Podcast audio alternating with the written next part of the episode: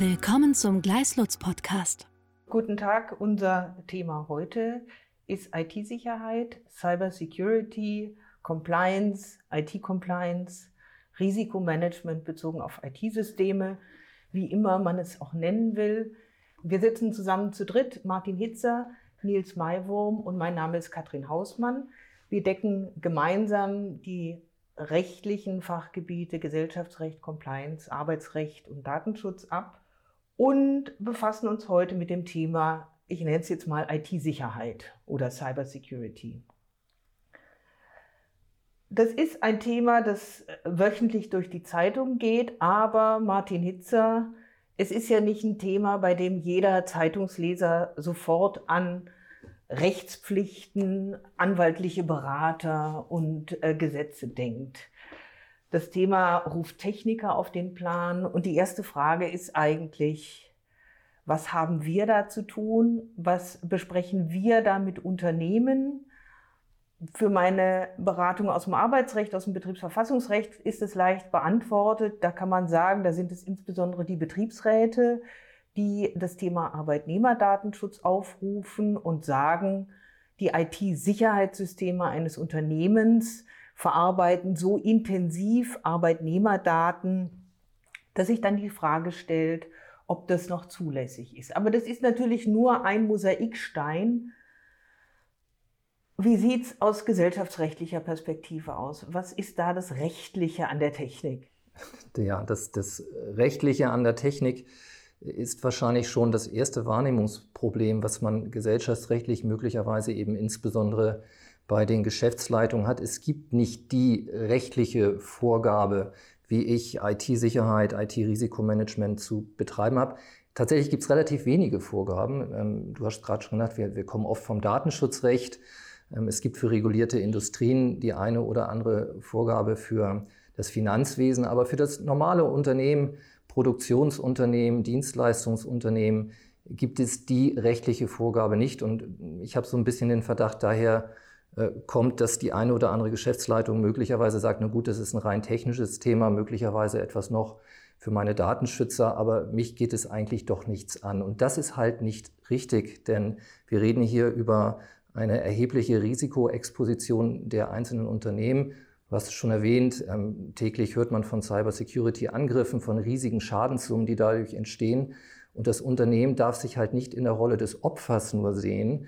Ähm, selbst wenn man ähm, angegriffen wird, ähm, selbst wenn man sozusagen Opfer einer Straftat wird, eines rechtswidrigen Cyberangriffs, dann wird sich die Geschäftsleitung fragen lassen müssen, was habt ihr denn getan, um diesen Angriff adäquat abzuwehren und eure Systeme so aufzustellen, dass sie bestmöglich Bestand halten, wenn es zu solchen Angriffen kommt? Und wie habt ihr es gemacht, Schadenspotenziale zu minimieren, nicht nur für eure eigenen Daten, sondern eben möglicherweise auch für Kunden, für Lieferanten, für die Reputation des Unternehmens?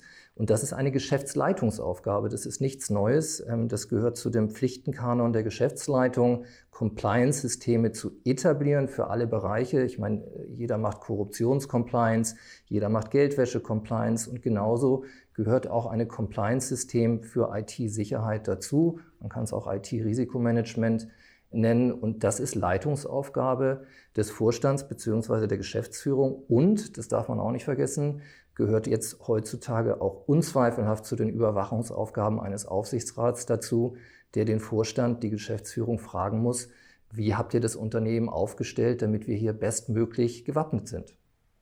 Ja, jetzt hattest du gesagt, es ist zum Teil auch ein Wahrnehmungsproblem. Ähm, und das ist was, was wir vielleicht in der Beratung auch gelegentlich noch beobachten, dass wir sagen, der, die Personalabteilung ringt mit dem Betriebsrat und macht sich Gedanken im Verhältnis zur Datenschutzaufsichtsbehörde bezogen auf den Arbeitnehmerdatenschutz. Die ähm, IT-Sicherheitsabteilung mit ihren Technikern versucht, äh, möglichst äh, gut funktionierende Abwehrmechanismen zu installieren. Die Rechtsabteilung ist sich bewusst darüber, was nach der Kritis-Verordnung oder dem BSIG für Mindeststandards gelten zum Einsatz von Systemen. Und dann fällt vielleicht noch der Rechtsabteilung auf oder der Compliance-Abteilung, je nachdem, wie die Aufgaben da verteilt sind, dass ja auch die DSGVO eine Pflicht zur Datensicherheit schafft. Dass also überall einzelne Verpflichtungen geschaffen werden, ohne dass die vom Gesetzgeber oder von Behörden in einen Einklang gebracht werden, ohne dass dieses Spannungsfeld für den Rechtsanwender aufgelöst wird. So wird es besonders eindrücklich, wenn solche Themen dann auch in Unternehmen zwischen den Abteilungen verhandelt werden oder dann irgendwann zwischen den Leitungen der Abteilungen, die verschiedene Regelungszwecke versuchen zu verwirklichen. Das heißt wahrscheinlich, dass genau da auch sichtbar wird, dass es eine Leitungsaufgabe ist. Aber es wird ja nicht das einzige Spannungsfeld sein, mit dem ein Vorstand sich zu befassen hat. Was gelten denn da für Grundregeln? Ja, in der Tat ist es, also wie du sagst, es ist eine Gemengelage aus verschiedenen Einzelpflichten, aber der Vorstand muss eine Gesamtstrategie festlegen. Wie geht er mit dem Themen um? Und zwar mit dem Gesamtkomplex IT, Datensicherheit, Cybersecurity. Und wie immer, wenn ich mich über solche systematischen Fragen äh, beuge als Vorstand, dann beginnt es mit einer Risikoanalyse. Ich muss mir also anschauen, wie ist mein Unternehmen aufgestellt? Ähm, was kann passieren, wenn ich bestimmte, wenn ich bestimmte Cybersecurity-Anforderungen nicht erfülle. Andersrum, wenn ich sie erfülle, ist ja letztlich auch eine Kosten-Nutzen-Abwägung. Nicht jeder kann sich zu jeder Zeit gegen jedes Risiko 100 Prozent sichern.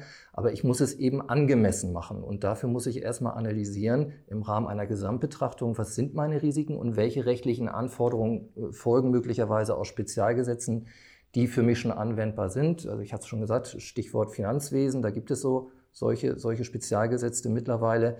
Aber wenn es die nicht gibt, was folgt aus Allgemeingrundsätzen, was folgt aus Empfehlungen? Da gibt es eine ganze Reihe von inzwischen Richtlinien, die man befolgen kann. Und all das äh, gibt Hinweise, wie ich im Rahmen einer Gesamtstrategie nach einer Risikoanalyse mein Unternehmen aufzustellen habe. Das muss nachher nicht jeder Vorstand persönlich selber machen, aber die Frage der Ausgestaltung ist Ermessensfrage. Die Organisation darf der Vorstand dann auch delegieren, wenn er vernünftige Überwachungsmechanismen etabliert, wenn er die richtigen Mitarbeiter dafür aussucht und denen vernünftige Ressourcen an die Hand gibt.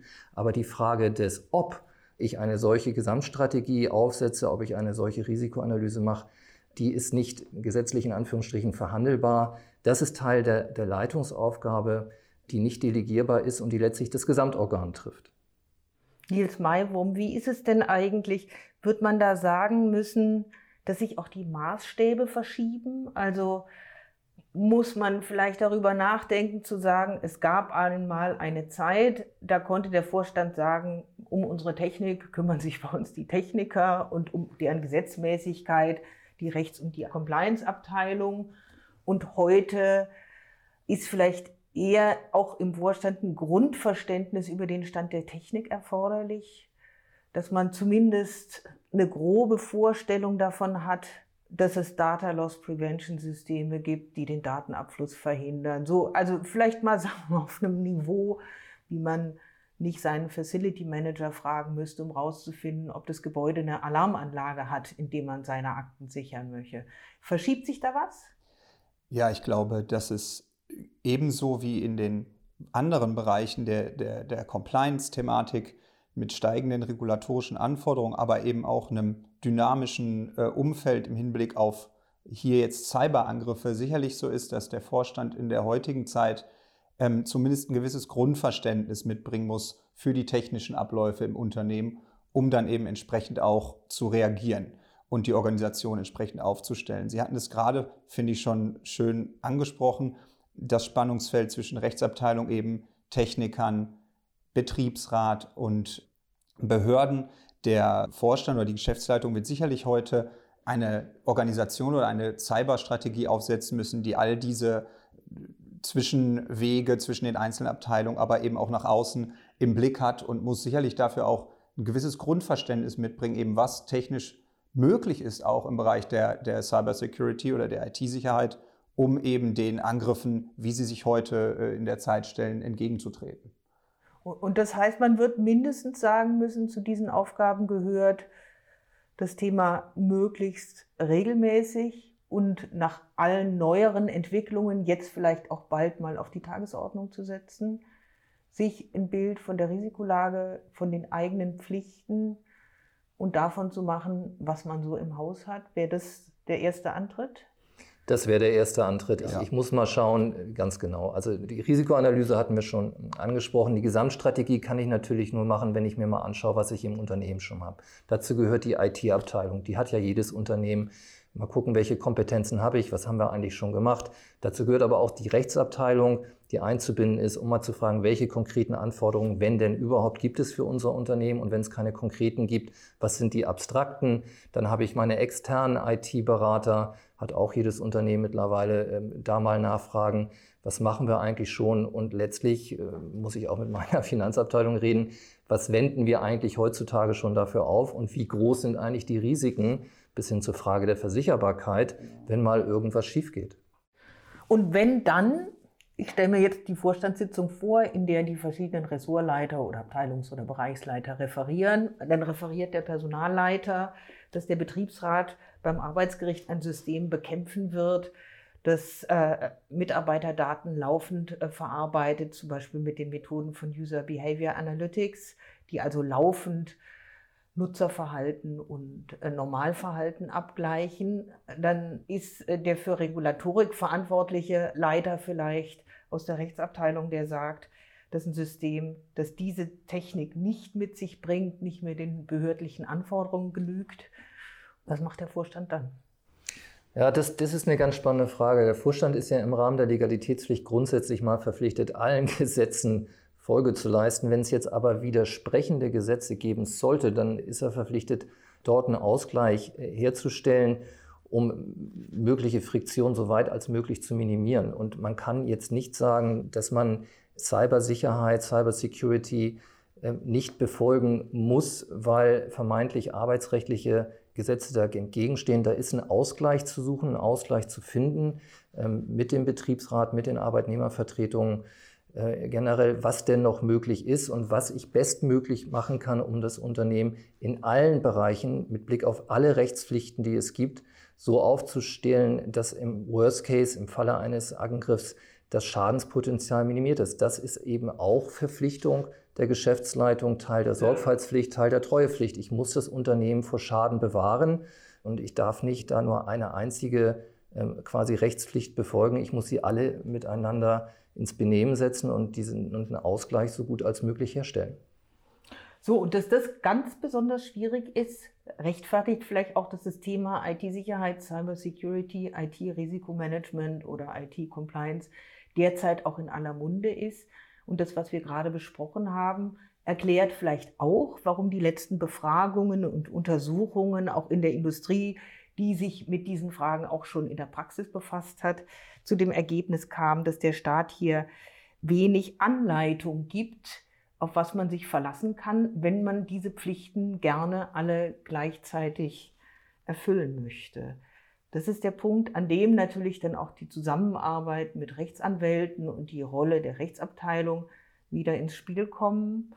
Und das ist der Punkt, an dem wir wahrscheinlich heute sagen müssen, der Einstieg in die Erkenntnis ist zunächst mal die Erkenntnis, dass man als Normadressat hier die Sanktionen zu befürchten hat, obgleich man das Opfer einer Attacke sein kann. Und dass das zu sorgfältigem und zügigem Angehen dieser Probleme animieren sollte.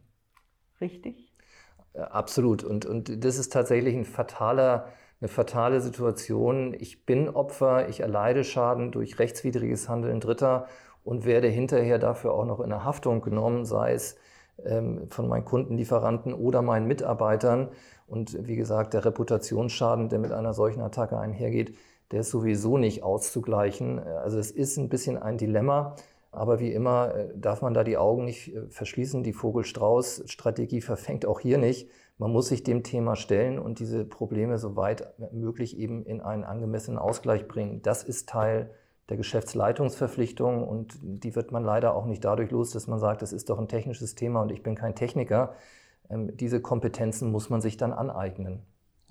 Ja, also äh, vielleicht, ähm, wenn wir an der Stelle unseren Befund festhalten und sagen, es ist eine facettenreiche, anspruchsvolle Aufgabe, die es erfordert, dass man sich zügig und Schritt für Schritt und immer wieder mit dem Thema jetzt befasst und auch verstärkt befasst, wenn die Risikolage offensichtlich nach allen derzeitigen auch Presseberichterstattungen immer gefährlicher wird. So ist es. Dann bedanke ich mich für das Gespräch und könnte mir vorstellen, dass wir das Thema punktuell noch mit spezielleren Perspektiven aufgreifen werden in nächster Zeit. Vielen Dank, Martin Hitzer. Vielen Dank, Nils Malvogt. Gerne. Vielen Dank. Tschüss. Tschüss. Weitere Informationen finden Sie auf gleislutz.com.